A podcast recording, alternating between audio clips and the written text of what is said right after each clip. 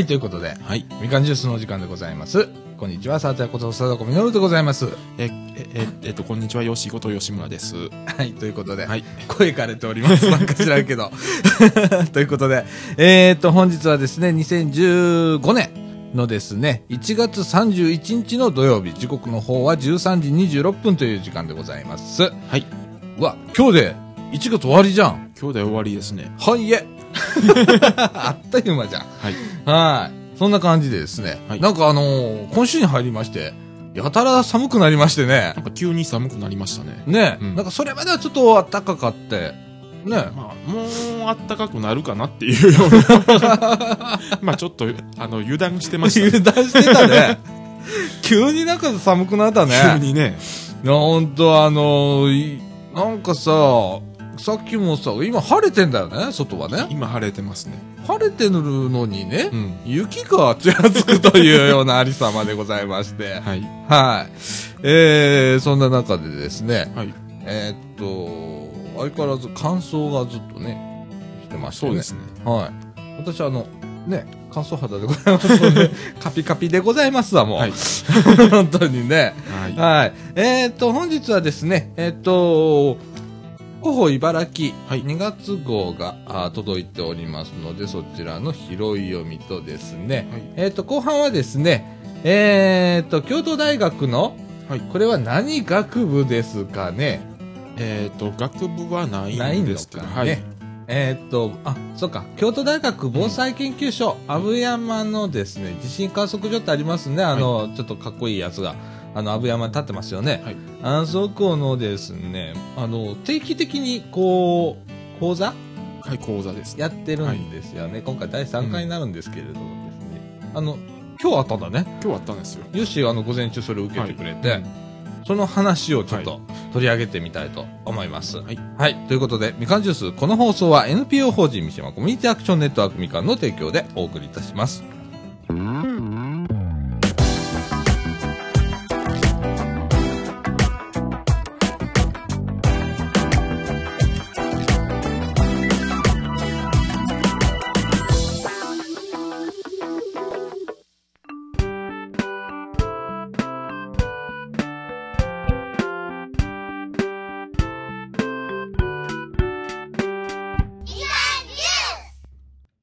ということで、はいえーとですね、中枠1ではですね、広報茨城2月号からの拾い読みということでございます。はい。えーとですね、特集ではですね、えーと、ホット茨城、もっとずっとということで、なんのこっちゃということになっておるんですけれども、これですね、はい実は重要なんですよね、うん意外と。えーとですね、茨城市ではですね、えー第5次茨城市総合計画というのが今年の4月からスタートしますと。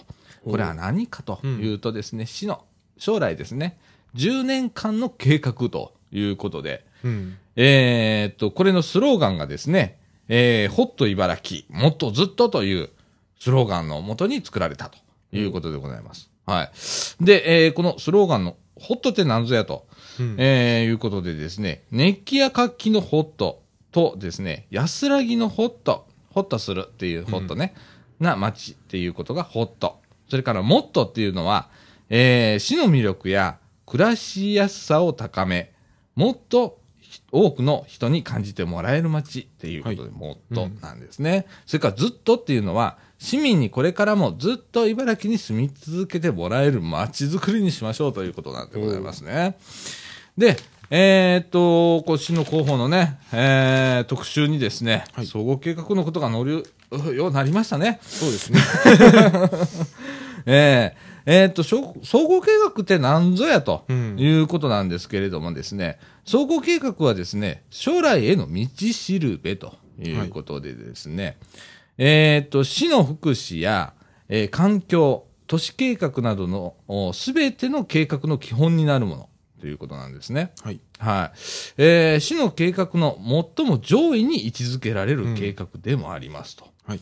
えー将来、茨城をどんな街にしたいのかだとか、うん。その実現のために誰が何をすればいいのかを示した、いわば市の街づくりを進めていくための道しるべとなるものが総合計画とほいうことですね。うんで、えー、街づくりって、じゃあ何ぞやと いうことになりますよね。これはですね、まあ、えっ、と、一般的にまあ皆さん、えっ、と、思い浮かべるのがハードウェアっていう面ですよ。建物とかね。うん道路を作ったり、建物を建てたりということにとどまらず、えー実はですね、この街づくりというのは、福祉、環境、教育など、えー市民生活に関わる様々な取り組みや活動全般のことを意味しますと。はい。だから皆さんと、まあ、ちょっと考え方、うんずいぶんちょっとイメージが違うと思うんですけれどもね。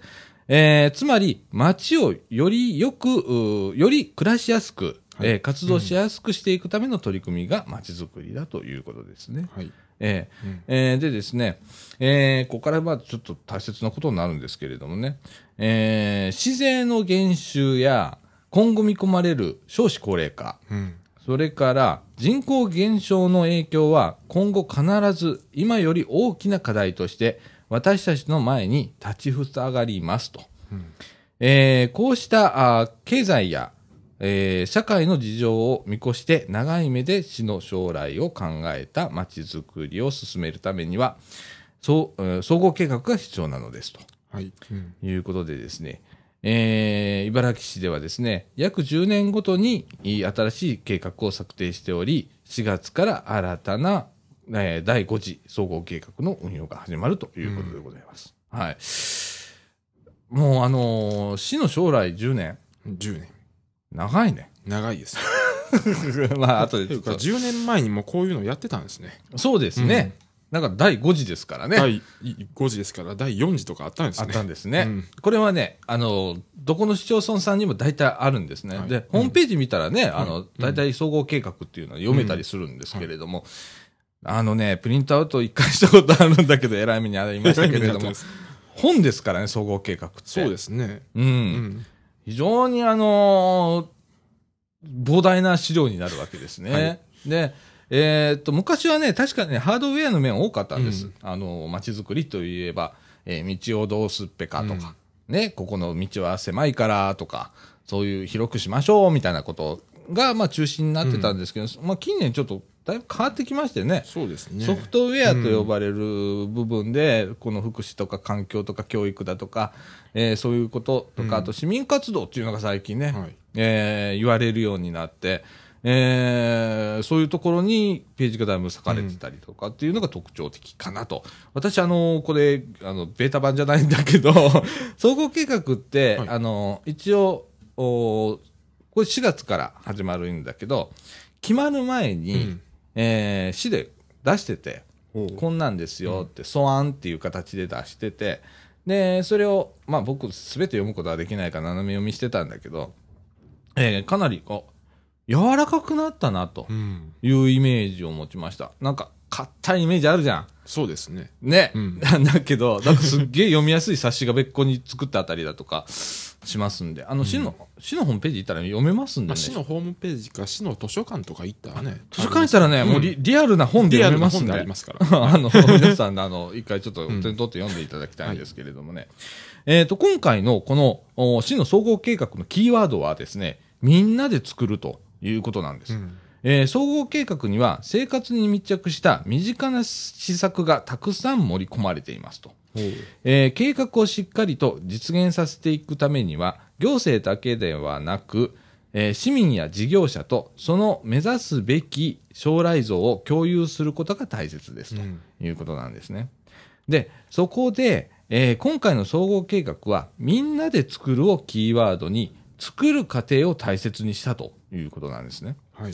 で、えっ、と、皆さん、あの、茨城市民の方でね、もしかしたら目にしたことあるかもしれない。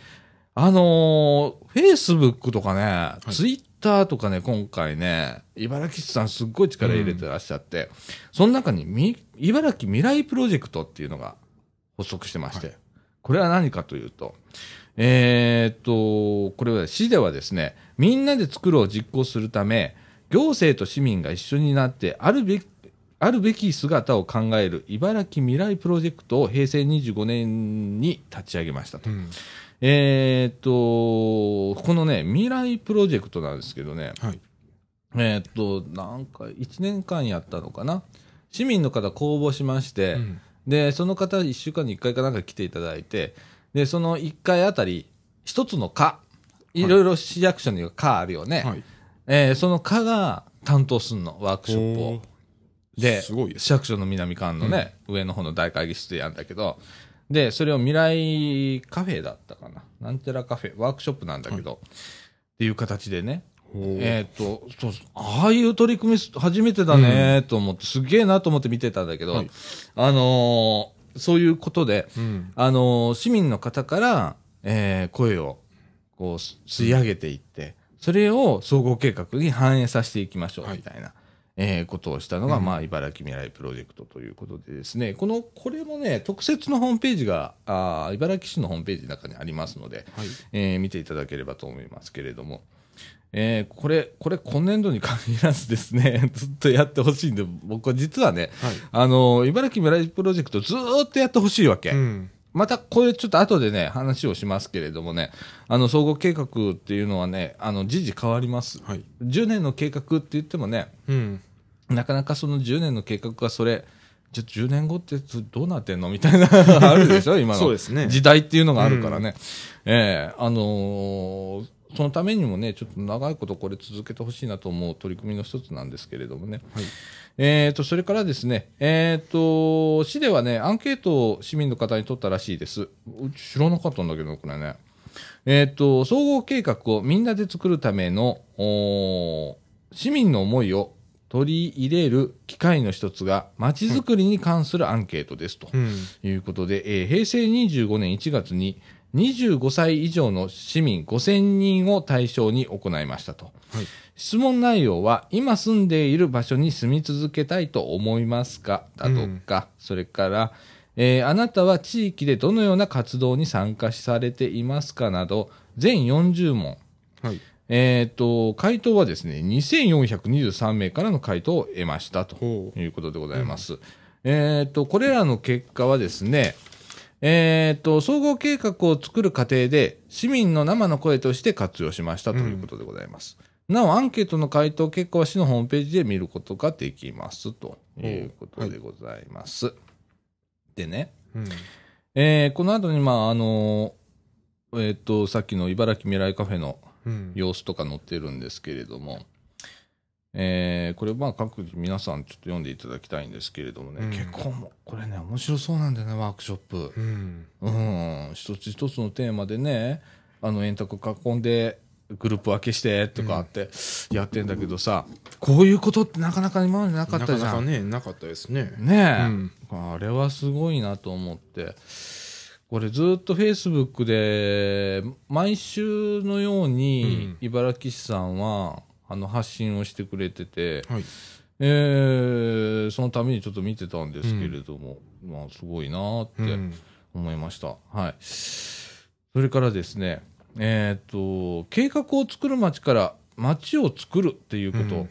へ転換しましょうということでですね、えー二つの視点で視点で進める街づくりということで、計画策定にあたってアンケートやワークショップで出された声と、市が持つ魅力や市が取り巻く社会環境のもとに、まず二つの街づくりの視点を設定しましたということで、図で載ってんだけどね、あの、広報茨城の5ページに載ってるんですけれども、まず、えー二つのお視点っていうのは、うん。みんなで育む茨城らしらしさで、活力みなぎるホットな街づくりっていうのが一つのし視点で、はい。もう一つはみんなで広げる人の輪で笑顔あふれるホッとする街づくりということで、あの前者の方のね、活力みなぎるホットな街づくりというのは、例えば駅前の整備だとか、め便利な交通網だとか、うん歴史や文化、えー豊かな緑、それから、えー産業の活性化っていうような部分、うん。それから、えーっと、笑顔あふれるホットな街づくりっていう視点の方では子育て支援だとか、はい地域の連携、うん世代間交流、挨拶によるつながりだとか祭りやイベントというような感じで、うん。えー分かれてるんですけれども、えーこれざっくり、ざっくりね。まあ見た時に、これハードとソフトかなってうん僕思ったり、えーしたんですけれどもね。えーこの二つの視点でも、まあ、ものをちょっと考えていきましょうというようなことでね、えー考えたらしいでございます。はい。はい。えーこれね、本当うん。いろいろ、いろいろ載ってんだけどね、全部ちょっとご紹介しきれないんですけれども、えーっと、これね、例えばね、はい。これにはちょっと載ってないんだわ。でも、すごく重要なことがあって、はい。えー今回、えーっと、茨城市のね、この計画っていうのは、第5次茨城総合計画として、今年の4月から10年間の計画ということになってるんだけど、実はでも、世の中的には、社会情勢って10年間の間に変わるよね。もうかなり変わりますね。ね。うん。で、一つの計画を立てました。じゃあこれを10年間かけてやりましょうっていうわけにはいかないわけじゃんか。そうですね。で、えーっと、これはね、あの、ちょっとこう、地元でね、あの、この説明を受けることがあって、その時にこの担制作企画課の担当者の方に一回聞いたことがあるのよ。は ーいって言って、はい去年、去年でした。ちょうどこれをあの策定計画をやってる時でした。はいで、その策定計画やってるんですって、うんこういうことになるんですって。でもその間に世界、あの社会情勢が変わったり、市の財政がどうだこうだなったりだとか、いろいろあるじゃないですか。はい。そういう時はどうなるんですか、うんって言ったら、いい質問ですって言われて、市ではですね、1年に1回見直しをかけると。はで、茨城市の場合、全課、いろんな課がありますね。その課それぞれが、えーその項目についてい。うん。見直しをかけると。市民の声を拾って、うん。えー見直しをかけますと。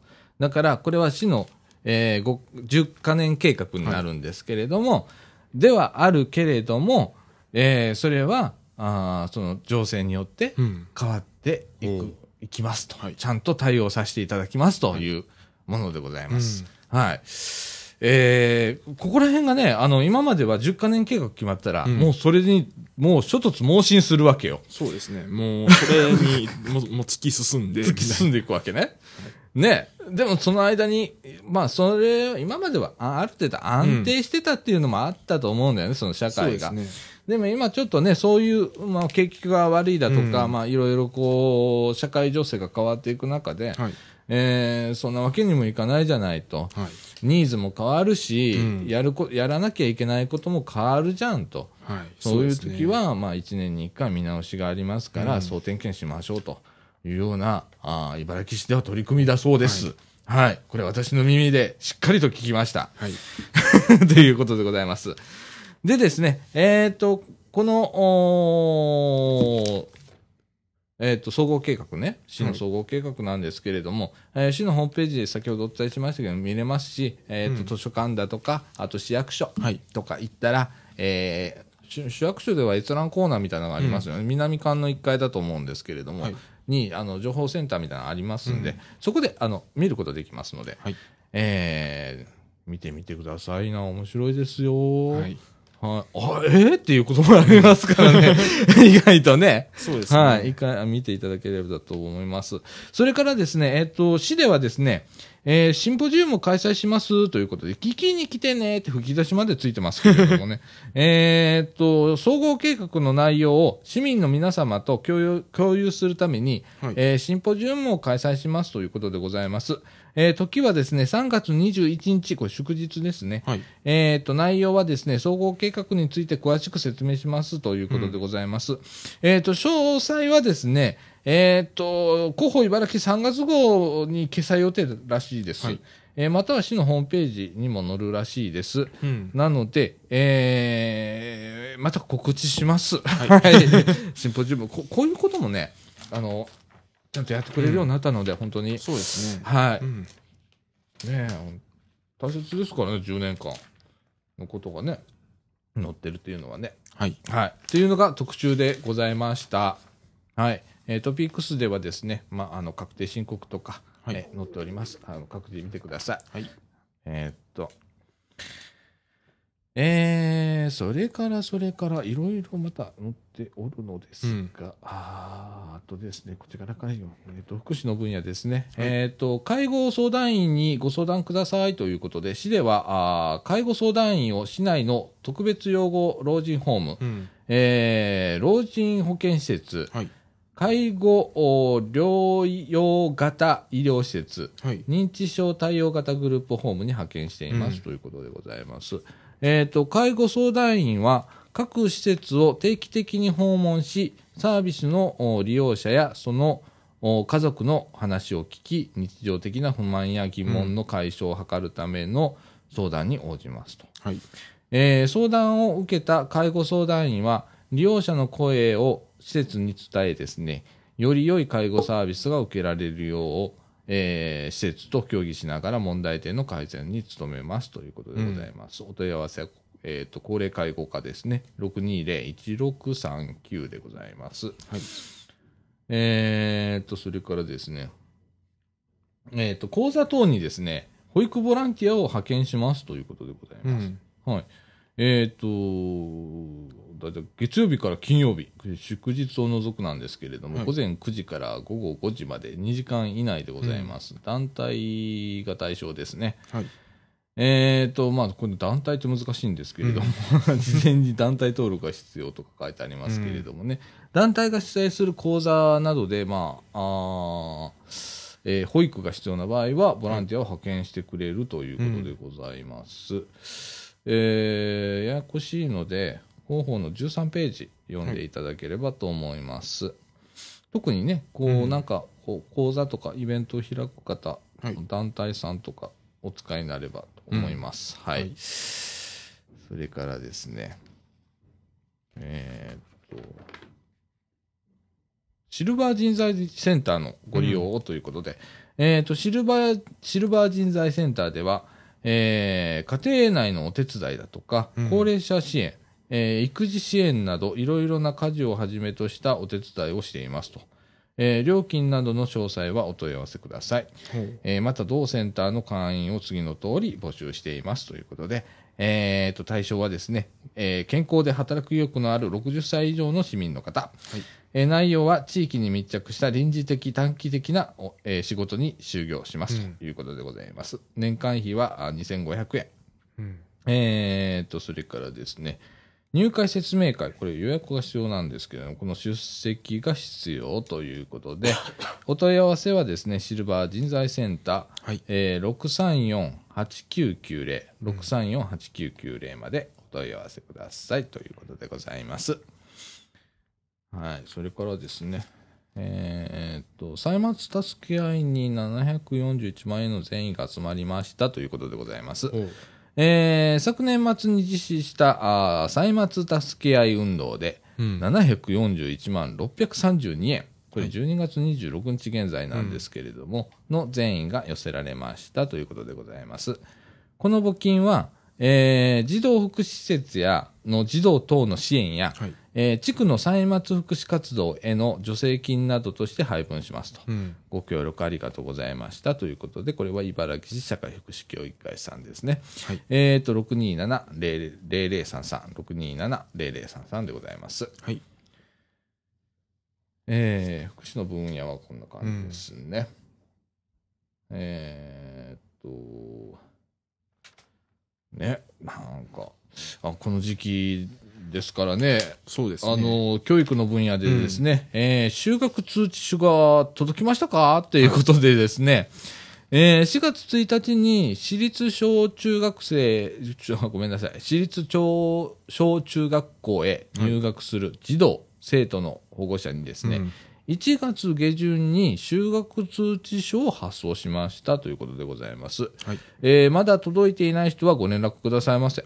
うん。えーまた、教育委員会では、現在や住んでいる住所によって就学する学校を指定していますが、特別な事情、これ、過去、えっ、と、1学期中に他校区へ転校が決まっているだとか、うん。えー身体的理由などがある場合ですね、えー教育委員会の許可などによりですね、就学指定校を変更することができますと。うん。えー希望者はご相談くださいということでございます。はい。はい。うん。えー、ね、あの、そう修学通知書とかあるんだね。そうですね。うち子供いないからこういうことがわかんないんだよね。えー、あの、届いていない方ね、はい。あの、ぜひ、えーこれ、ぜひじゃねえね、必ず、うん。あの、市役所の方へ、えーお問い合わせください。はい。えっ、と、これ担当部署はどこなるのかな？担当部署どこなの？あ、学務課というところだそうです。はい。電話620-1684。620-1684でございます。うん。ね、なんか2月中旬までに各学校で入学説明会を開催とか、あんだ。ね。そうですね。うん。ね、お父さんお母さん本当大変だね。はい。うちの親もやってたんだろうね。はい。えーと、それからですね、商工消費生活の分野ではですね、はいえーと、小売店等の活性化を支援しますということで、市では、あ市内小売店等の活性化を図るため、えー事業の活性化に取り組む小売小売店等にアドバイスを行っていますと。えーまた、小売店等を改装する事業者、これ市民、えー市内法人に限るんですけれども、とかですね、し商店街あるいは中心市街地で、えー業種、業態転換、うん。新店舗出店と、えーこれはいずれも小売業、飲食業に限るって書いてあるんですけど、はい予定している事業者に対して、えー改装工事費の一部を助成しますと。うん。えー限度額は50万円はい。ということでございます。えー希望者は必ず事前にご相談くださいということで、商工労政課ですね。はい。えー、620-1620までお問い合わせください。はい。それから、まちづくりの分野でございます。えー水道メーターの取り替えにえーご協力をということで、水道メーターの有効期限は、あ計量法っていう法律あるんだね。へえ。で、8年って定められてんだね、これ、水道メーターって。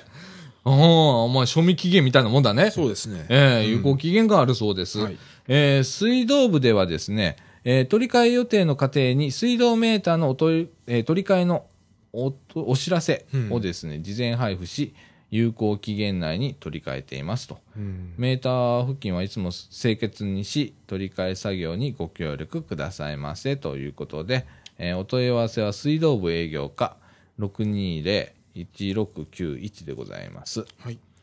えーそれからですね、えーっと、この時期でございますね、えー寒さによる水道管の凍結、破裂等にご注意くださいます、うんということで、えー気温がマイナス4度以下になると、防寒の不完全な、防寒の不完全なあー水道管は凍ったり、破裂したりしますと。はい。えー水道管や蛇口に毛布や布を巻き、さらにビニールテープを巻きつけるなど、水道管の冬支度を忘れずにお願いしますということでございます。はい。えーもしですね、えっ、と、水道管が破裂しちゃったというような時はですね、必ずですね、す止水栓、止める水の線ですね、はい。を締めて、えー破裂部分に布かペテープを巻きつけて、応急手当てをしてから、えー指定給水装置工事事業者ってあるんだよね。または水道工事業協同組合修理班。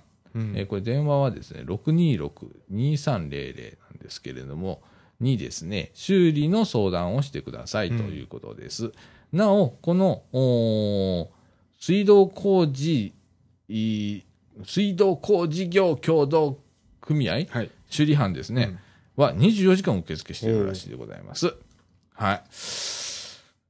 えー、とかね。あと、うん環境行きましょうか。環境の方でですね、PM2.5 に、えーご注意をということでございます。はい。えー、区域では、えー、区域と大阪府域ですね。うんえー PM2.5 の濃度があー注意喚起レベルを超えたときはですね、えーと屋外での激しい運動や外出をできるだけ減らし、室内でも換気や窓の開閉に注意しましょうということでございます。えーとまた、呼吸器系や循環器系に疾患のある方、それから子供、それから高齢者の方はですね、はい体調に応じて野外活動や普及の外出を控えるなど、より慎重に行動してくださいということでございます。はい。えっ、と、またですね、このあの、注意喚起情報っていうのはですね、うんえー府の防災情報メールを通じて行っていますので、提供を希望する方はですね、大阪府のホームページから登録してくださいということでございます。風のページ。はい。それからですね、また地域、えー今度は茨城市域のね、はい PM2.5 や、えーその他の項測定項目の現在地はですね、市のホームページの、えー、バナー、これね、画面の左下の方にあるんだけどね、はい。から確認することができます。うんええあの、大気環境情報というね、えー文字の書かれたバナーがあります。はい。で、そこをクリックしていただくとですね、確認することができます。はい。ぜひご利用くださいませ。はい。はい。それから、それから、えーっと、これちょっと戻ってね、平成26年の火災概況ということで載っておるんですけれども、お火災の主な出火原因はですね、放火とコンロだったらしいですね。はい。えーっと、去年の市内のお火災件数は33件、はい。前年に比べて2件減少していますと。うん。出火の主な原因は次の通りですということで、1位が放火。はい。これ、かっこ疑いも含むなんですけれども、うん6件。6件。それからコンロからの出火、うん。6件。はい。えー、同率1位ですね。うん。で、えー、3位が焚き火。え？ー そうなの？ああ、そうらしいです。でも嫌だね、この、うん。放火が1位っていうのが、うんなんか嫌だね。そうですねう。ん。えーっと、火災、火災のない明るい街づくりのを作るため、えーうん、ごめんなさい。火災のない明るい街を作るため、次のことに注意しましょうということで、家の周りに燃えやすいものを置かない。うん。コンロから離れるときは必ず火を消す。はい。えー子供だけで焚き火や花火はしない。うんそれから、えーライターなどを子供の手の届くところに置かない。はい。えー逃げ遅れ防止のため、住宅用火災警報器を設置しましょうということでございます。はい。はい。本当嫌だね、このそうですね放火っていうのが嫌だね。うん。うん。で、何分？でも30分じゃん。えーとあとですね、まあ、市の方でですね、臨時職員の登録受付してますだとか、はい。えーいろいろ、おいろいろ載っております。うん。あとですね、あの僕がちょっと個人的に興味を持ったところからご紹介させていただくとですね、はい。えっ、と、声の広報、展示広報のご利用をということで、えー茨城市ではですね、えー高齢者や、えー視覚障害者に十分な情報提供ができるよう、広報誌の翻訳版と展示版を発行していますと。はい。えー希望する人はあーご連絡くださいということでございます、うん。まず声の広報の方なんですけれども広報茨城の原則全記事をはい。CD、これねデイジー形式で僕初めて聞いたんだよね、これ。はい。に収録していますということでございます、えっと展示広報の方はですね、うん広報茨城から抜粋した内容約70ページえごめんなさい約70枚140ページを収録していますということでございますはい。で、このあの CD の方のね、デイジー形式についてなんですけれども、えーこのデイジー形式で収録された CD を再生するためには、うん専用のせいあ再生機器が必要ということでございます。えー持っていない人は購入が必要ですが、重度の視覚障害者の方にはですね、日常生活用具の給付として購入に際して補助制度を利用できる場合がありますので、はいえー詳しくは、あ障害福祉課、あ電話620-1636、620-1636までお問い合わせくださいということでございます。ね、なんかこういうあのデイジー形式ってあんだね。なんかデイジー形式はなんか検索とかができるみたいなああ、うんそう。CD みたいですね。へえ、そういうデータも入ってる、はいうん。っていうことだね。だから専用の機械が必要専用の機械が必要。これデイジー形式のあの CD プレイヤーくださいって言ってそこら辺の行ってもなかなか手に入らないよね。なかなか手に入らないですね。ねえ、あの、市の方でお問い合わせくださいませ。はい。えーと、いろいろ載っておりますけれども、今週はこんな感じにしたいかな？うんあーあ、あとは、うん、いいや。いいやって言っちゃった。いいやって言っちゃった。はい。うん。えっと、あとですね、えっ、と、ヨッシーも、あの、チラシを今日持ってきてくれたんですけれども、はい。大阪万博昔の、じゃあ懐かしの展示会という、展示展か。はい。いうことで、2月7日土曜日から26日木曜日まで、えっ、と、時間の方は午前9時半から午後6時まで、えー場所は市民活動センター交流サロンの方でですね、えー大阪万博、うー懐かしのお資料展という催し物が行われるそうでございます。えー内容はですね、昭和45年開催の大阪万博、えー各国パビリオン等の懐かしい写真や資料を展示しますということでございます。もうどんな資料なんでしょうね。あ、本当ね、あの、気になりますね。気になるね。ちょうど僕なんか行けない。あの僕ね、あの、うん0歳で行ってるんだよね。赤ちゃんじゃん、みたいな。だからね、すっごいなんか、僕、ば万博マニアだから、はい。玄関に万博の置物置いてあるぐらい、あの、太陽の塔の置物置いてあるぐらいだから、好きなんだけど、俺楽しみだね。どんなものが置いてあるか。そうですね。ねえ。あのー万博のさ、えっ、と、あれ何？昔鉄鋼館だったとこ？はい。今なんかパビリオンになってんじゃん。なんかなってますね。展示施設があるんだよね。あそこにね、入ったところにね、人知れずね、本が置いてあるの。はいい、ろんな資料集が。あ、そうなんですか。それがね、やたらでかい本だとかあるんだよ。おー計画書だったりするんだけど、えーこれね、必見ですよ。あのね、はいちょっとこう、40年代マニアとかね、うんの方とか、鉄道マニアも多分ね、興味あると思うんだけどね、はい当時の交通網とかおねー、どれぐらいの人が乗ってたとか統計が載ってたりする、でっかい本があるんですそれは。興味がありますね。誰でも読めます、はいあの、有料コーナーじゃなくて、入ってすぐのとこだなんで、誰でも見れます。はい無料で見れますのでね。ええ楽しみ。でございます。はい。えーっと、あとは、まあ、あの、食育広場だとか、うんまあ、いろいろ載っております。はい。えー、梅、バイカー太巻き。はい。うまそうだね、太巻き。そうですね。ね。もうあの、もうあの、節分ですから、太巻きのあ、そう、そういうことだねこ。とです。そういうことですね。ね。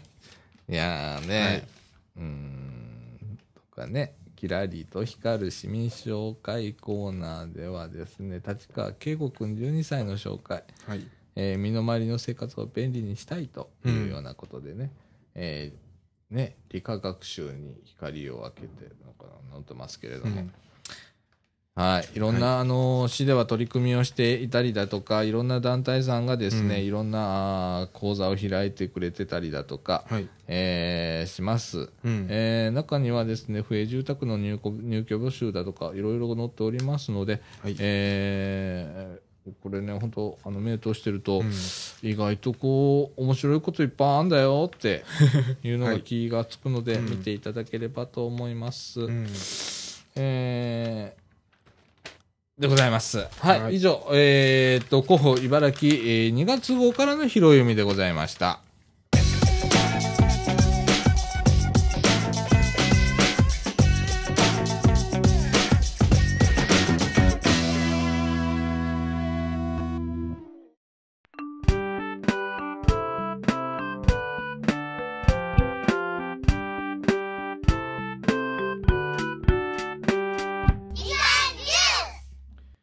ことで、えっ、と、中枠2のお時間でございます。中枠2のお時間の方ではですね、はいえっ、と、今日、おヨッシーがですね、午前中に参加してくれたですね、えっ、と、京都大学のうん。お防災研究所、はい。これ阿武山地震観測所ってありますね。はい。えーそこ、そこの方がですね、はい。今あそこちょっと耐震工事で閉まっちゃってね。耐震工事で閉まってるので、なんかこっちでやるっていう、あイベントとか講演会を、あ、あの、高槻市役所総合セン市ター役所総合センターですね。3階の研修室で、えー今日あったんですけれども、おー題名はですね、これかな？地震学と、そ,、はいれから現在学はい。の対話ということで、えーこれ、第3回目のもう第3回目ですね。シリーズもんなんですね。はい。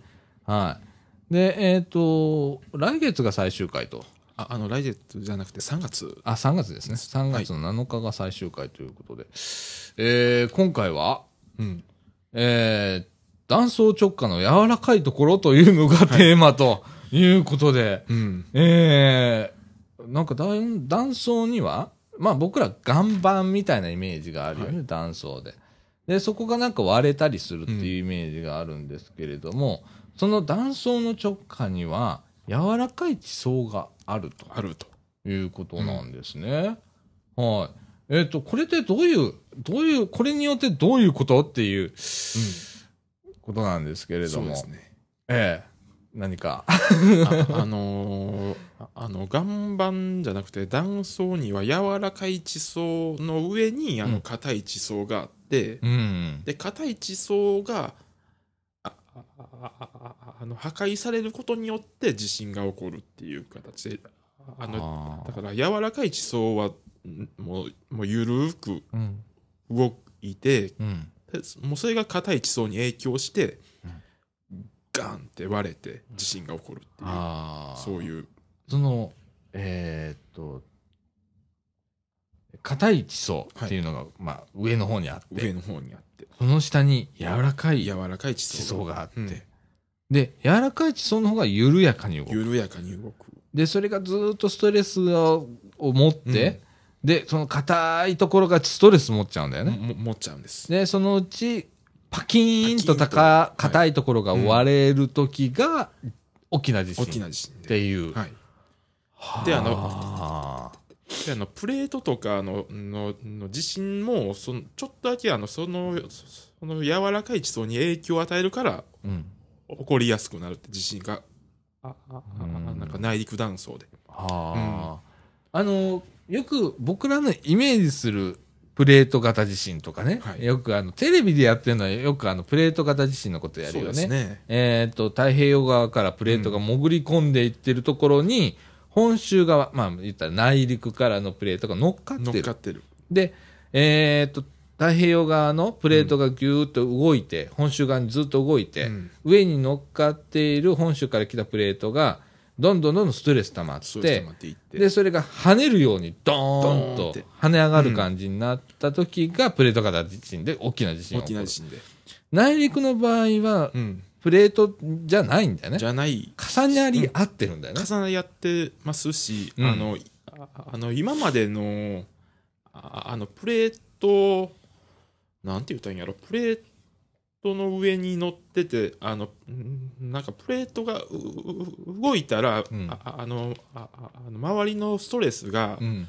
ああの全部発散されるんじゃないかみたいなのがあったけど、うん。あの活断層はああの発散されずにうん。あの動くからうん。まあそれががなんかちょっと矛盾点やったみたいですね今までは。ああ、なるほどね。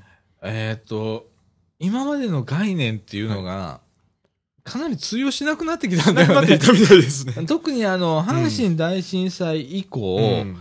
その地震学っていう学問的にもすごく力をつけてきた部分があって、で、学ぶ方も多くなったし、うん。研究者もどんどんどんどん研究するようになって、で、今までの概念ではこうだったんだけど、うんいや、どうも違うぞということがいっぱい分かってきて、そうですね。この一つがこの、うん。えー、断層直下に柔らかいところがあると柔らかいところがあると。いうことなんですね。で、であのうん。あの震源は硬いところばっかりなんですよ。よ柔らかいところはないんですよ。ああの、あののあの深さ何メああああああの何キロとかって、うんうんうん。ああのあの言ってるじゃないですうんうか。ん。まあ、あのその深さってところは全部硬いとこなんですよ。はあ、なるほどね。だからやっぱり、パキーンと割れたところが震源になるんだ震源によね。なるんですよ。でもその前兆現象みたいなのは逆に言うとこの柔らかいところに着目するとと、もしかしたら震源がわかるかもしれないっていう感じになるんだよね。そこがすごく、えうん顕著に激しい動きをしているだとか、柔らかいところが。柔らかいところが。ということはその上がパキーンといく可能性があるよ。つまりそこが震源になりますよというようなことうにん。なるんだろうね。まあだから、あの活断層でも1000年から2万年単位のなんか活断層もあるみたいで。うーわーそれを時間かけながらとかその何千年何万年年という時間をかけながらはいストレスを溜めていくもんだから,、溜めてい観測するのも大変だよね大変ですよ。どれぐらいで割れるかだとかさ、そういうようなことってなかなかそこが難しいんだよね難しいんでしょうね。この地震学とうん。いう部分でね、いやーこれ非常に面白い、うんことでなんですけれども、それから、この、あの、兄弟の、この地震観測所さんではですね、うん。えっ、と、地震計をあちこちに設置ちこちにするはい。してるらしい。これからどんどんまそういうプロジェクたしていくトが。はい。ねえ。で、もう2017年には1000個あの設置が完了するというのが。目標は何期目標はい、目標は1万、は1万、万点を設置するっていうのが、全国に1万全国に。機をこう、設置していこう。1万点設置すると、あのーあああのいいい1キロの四方に、あの全部設置することになるんで。うんはあ、もうメッシュ状にメッシュ状に細かく。うんだからもう一回こう揺れたとしたら、それがどういうふうに揺れが広がっていっただとか、そういうようなこともモニターできるってモニいうターできるっていうことで。ことなんだよな。すなんごい最近ははなんか局地的な地震が多いっていうので、はあはあ、局地的な地震っていうのはどういう感じなのかな。ああの活断層の下とかうんうんうん、で起こるちっちゃい地震とか、ああ、とんでもないところでポンと起こるような起こ。るような地震っていう。さほど大きくはないんだけどっていうような地震とかね。あるよであね。のー微小地震も観測できるみたいです。ああ、うんこれ意外と微小地震って、じねねあの、重要になってきたりするんですけれども、例えばまあ、ここら辺では、うん高槻市の原大橋のちょっと北側にちょっと震源があって、時々ちょんとゆ、はい揺れたりするよね。あそこ揺れると、ここも揺れるんだよ、必ず。あれ、あれがね、いつもあの、震源見ると、あれ、緯度経、な、大体、あの、大阪府北部みたいな書き方をするので、あの、わかりにくいんだけど、であのであのたまに京都府南部のちょっと境目のとこでそうそう。地震とかありますもんね。あのーそうだよね、亀岡市、うん南部、地域だよね。とか、あと、能勢とか、多いよね、けうん結構大阪府ではね。あのーでね、えっ、と、兄弟のね、多分この地震観測所のホームページだと思うんですけれども、また URL ブログに載せてもらいますけれども、大阪府じゃないわ、近畿の、うんえー地震をモニターして、えー点で書いていくっはいていうホームページがあるの。あの兄弟さんがやってたと思うんだけど、たまに見るんだけど、あれ結構揺れてんねって思うのよ。すごいですね。だから全国的にこう観測している、その気象庁が発表している震度情報っていうのは割とでかいやつなんだけど、日頃からあちこちでちっちゃい微小地震っていうのは起こってますよっていうのがそこにモニターされてて、はい。それ結構面白かったりするの。大阪府北部だけ拡大できるとかっていう機能があったりするんだけど、あのーそれ見てると、やっぱり、ここら辺でもあ多いんだよね。多いみたいですね、この辺でも。この山沿いっていうかね、この、えっ、と、高槻、茨城はい。のうん北側って大体山なんまあだけど、山沿い。その山沿いに沿ってね、震源があったりだとか、結構そこが揺れてたりだとかっていうのが分かったりするんですけれども。ね。そういう地震観測施設、これ、あのー満点計画って言われてるんだよね。はいこの、えー1万個1万個。ね、設置しましょうということで。満点計画って言われることで、あの、満点地震計って言ってね、はいこれ形式まで KVS300 っていう形式がついてるんだけど、これ1.5キロぐらいなんだもうって。1.5キロで、で、あ、ああの、の片手で持てるぐらいの。大きさらしいですね。という手軽にまあうん設置できる、えー地震計らしくって、で、これ、もうバッテリー駆動。そうですね。で、あの、あの乾電池だけで、あの、半年持つっていう、1個だけでもはあ、か乾電池1個でうん半年持っちゃうんだよね。持っちゃいますね。で、これもう、あの、なんか、おこた的には通信機能があって、うん通信機能モニターできるしはい。えーっていうようなものうん。なんだそうですけれども、えー、ねこれ、何が設置を阻んでいるかというのは地権者の問題。そうですね。地権者の問題が一番大きいみたいですね。ここに設置させてくれっていうのが一番大変なことなんですよね。うん。この自治体さんだとかもうちょっとこうね、で自治体さんの協力も、えー得ながらやってるやっててもなかなか難しいところもあるみたいですね。なあ、なんか自治体の施設にとりあえず設置するとか、うん。ね、とか、なんか、や、やりようはあると思うんだけどね。ああ、面白いでございますね。はいあの、主催はですね、阿武山サイエンスミュージアムうん構想プロジェクトということで、えっ、と、アブヤマ .com、うんそんななんだみたいな。ありますね。アブヤマ .com うんという、えーホームページ見れます。はい。えー最先端の地震学は今何を目指しているのですかということで、一まあ見こう難しいことを言難しい。いことをあの市民にどうどう分かりやすく伝えるかっていうのがテーマになってるみたいですね。ねえ、うん。だから今ほれ学者さんがさ、今まではちょっと難しいことを難しく伝えちゃってたんだけど、うん。今学者さんの方が、えー難しいことをより皆さんに伝えるには、うん。えー簡単に簡単に。こう分かりやすくどう伝えたらいいんだろうというところで、今こういう、えー講座を講座を。やって、えーらっしゃるんですよね。うん。非常に、あの、ね、本当、はいあの、頑張ってほしい。えーでございます。うんあと、1回あるんだね。あと1回3月7日ですね。はい。うんいいです。あの、詳しくは、こう、アブヤマ .com 見たらわかるんだね、きっとね。はい。でしょ、なんか、あったのね。はい。はい。いや、あの、今ね、減災、うん減災社会プロジェクトということでね、いろいろ、まあ、あちこちでこういうプロジェクトが立ち上がって、はい。頑張ってますよね。そうですね。はい。また、またこれ4回目、よし言ってくれるのかね、3月なのか。まあのまたよあの4回目は行きます。はい、またレポートよろしくお願いします。はい。ということで、えっ、と、よしはこの後ちょっと今、えっ、と、用事があるんでね。はいえーなんで、えーエンディング私一人でやります。よし、ご苦労様でした。ありがとうございました。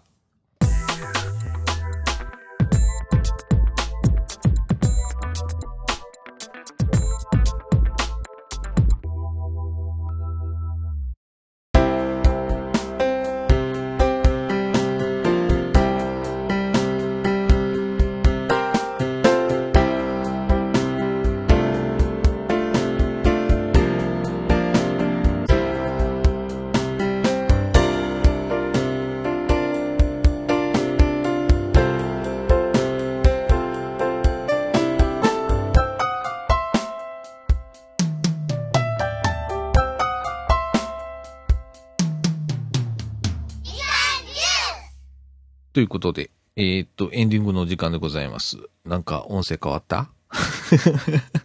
声の感じ変わった？うーんと、ノイズ乗ってる？えっと、種明かしをしますとですね、今実はですね、これ後日収録ということで、エンディングだけは、後日収録になっちゃいました。えっ、と、ただいまですね、えっ、と、2月の5日午前20、えー午前の9時30分になりました。えっ、と、おかしいな、2月3日配信分を、まだ2月5日にエンディング収録してるという、なんかおかしな状況になっております。すいません。えっと、どうなったかというと、えーっと、あれはいつになるんだっけ？えーっとですね、えー、収録がですね、えーっと、1月31日にあったわけですね。で、そこで喋って編集してですね、配信しようと思ったら世界の事情が変わってたということで、えー、これはまずいということで一回編集かけてみたんですけれども、えー、これは、拉致があかんぞということでですね、これはもう再収録だということで、えー、私ちょっと今、みかん屋さんのスタジオに行くっていう時間もなかなかないので、えっ、と、自宅でですね、以前使ってたミキサーだとか収録機器があるわけなんですよ。で、その機械をですね、まあ最近使ってなかったんで、しまい込んでたんですね。えーそれ引っ張り出してきて、えっ、と、収録セッティングして、えーやろうと思ったら、えらいノイズは乗るわ、あーなんか不不具合出るわ、えー汚いわ、みたいな感じでですね、今、あの、クリーニングして、えー、やっと収録できる状態になったんで、今日朝6時ぐらいからやって、6時半ぐらいからやってて、えー、3時間ぐらいかかったんですけれども、やっと収録ができる段階になったということでございます。はい。えー、こんなこともあります。はい。とね。まあ、世界の事情というのはね、まあ、あのいろいろありましたね。残酷なこと、ね、もう決してあってはいけないことだと思うんですけれども、えー、まあ、過剰に反応しちゃいけないし、と思うし、うん、なんかね、やられたらやり返せっていうのも違うしと、僕は思うし、うん、難しいよね。でも、こう、文化の違いだとか思想の違いっていうのはいろいろあって、うん、難しいなって思います。はい。えー、普段生きててもなんか、あそういうこと感じることがあったり、あの、大体僕は、あの、そういうところに、あのすごく敏感じゃない方だったんで、えー、さらっと受け流したりとかしてたんですけれども、なんか、うん、ここ数年かな、そういうことにすごく敏感になりつつあって、うーん、難しいなーっていう ことを感じるようになりました。はい。うん。何言っていいんかちょっとわかんないし、ここまで言っていいのかなだとか、これは言うべきなのかななんとかいうような感じで、非常に難しくって、まあ相手のあることなので、まあ人間の生活ってそうなんですけれども、どうしても相手のあるかことなんで、えー、そこにも配慮しながら、えー、生きていかなきゃいけないんだろうということ、まあいけいけないんですけれどもね、えー、あの、そういうことをね、最近ちょっとこう、すごく考えるようになっちゃって。はい。えー、過剰にまあ反応するのもなんなんですけれども、まあむ、難しいなというように思います。えー、ちょっとね、残念な、あ結果に、はなったんですけれども、うーん、ね、難しいね、本当にね。はい。えー、そんな感じでね、なんかあの暗い話を、なんか多くね、ここ、ここ、最近っていうか、なんか、ここ近年、うん、そんな気、気になって、俺、俺が病んでんのかな？俺が病んでるだけなのかな？その方がいいんだけどな。えー、もし、あの、そういう世の中であるならば、えー、なんかこう、気持ちだけは、なんかこう明るくだとか、ね、あの、うん、難しいね。少しこう、アホ、アホになるというかね、えー、ユーモアのある、感じになればいいなぁなんて思ったりするんですけれどもね。はい。あの、このラジオだけでは、このラジオだけはですね、あアホで、ユーモアのあるラジオでいたいなと思ってます。はい。えー、そんな感じでね。えっ、と、これから、あと、この月末の28日の土曜日、2月28日の土曜日なんですけれども、えっ、と、みかんではです、みかんではじゃないよね。えっ、と、掃除時命愛夢センターではですね、えっ、と、町の玉手箱というイベントがあります。えっ、と、そこにみかんはですね、えっ、と、コミュニティカフェとして、えっ、と、うどん、カレー、カフェ、えーを出します。えっ、と、小園さんですね。とかね、えっ、と、お子さん、特に赤ちゃんとか、ちっちゃい子供さんの遊べるスペースがあったりだ、を出したりだとか、それからあのー煙体験っていうのかな。あの、防火訓練なんですけれども、えっ、と、部屋をこう煙いっぱいにしてそこ通ってみるみたいな、えーあの、煙体験っていうコーナーを作ったりだとか、それから、えっ、と、みかんでは、あと、えっ、と、みかん屋市、えー今月のみかん屋市とですね、えっ、と、町の玉手箱の日が重なっちゃうということで、町の玉手箱でみかん屋市やろうということで、えーバザー出したりだとか、えっ、と、あと何あったっけ？ああの、駄菓子屋みかん屋さんは、あみかん、その、駄菓子屋をそのイベントで出すだとか、えー、様々なことを行います。えー、館長さんはなんか館長さんの部屋とか言って、なんか、あと、クワクワガタとか、カブトムシとか出すんじゃね？そういうコーナーもあるそうです。はい。えっ、と、またラジオ部ではですね、えっ、と、200回の収録日と、この町の玉手箱が、えー重なるということでですね、えっ、と、町の玉手箱のイベント内で200回の収録を、えー行わさせていただくということ。こちら昼からなるんですけれども。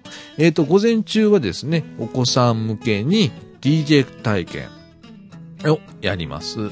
えー、あらかじめ、あの、ちょっと決まったテーマでえー原稿を書いていただいて、えー、それを読んでいただくと。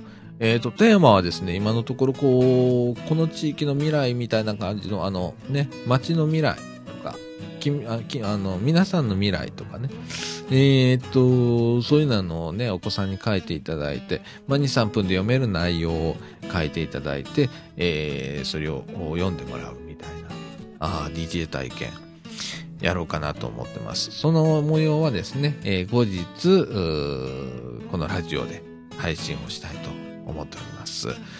えそういうことも、今、考えてるうちに、えーチラシが 出来上がっちゃいまして、えっ、と、チラシがもう配布されちゃいまして、えっ、と、あ、あおや、やらなく、やるんだ、みたいな感じで、いうことになりましたんで、えー、急いでちょっと準備もしなきゃいけないみたいな感じでございますけれども、はい。えー、相変わらずバタバタしております。はい。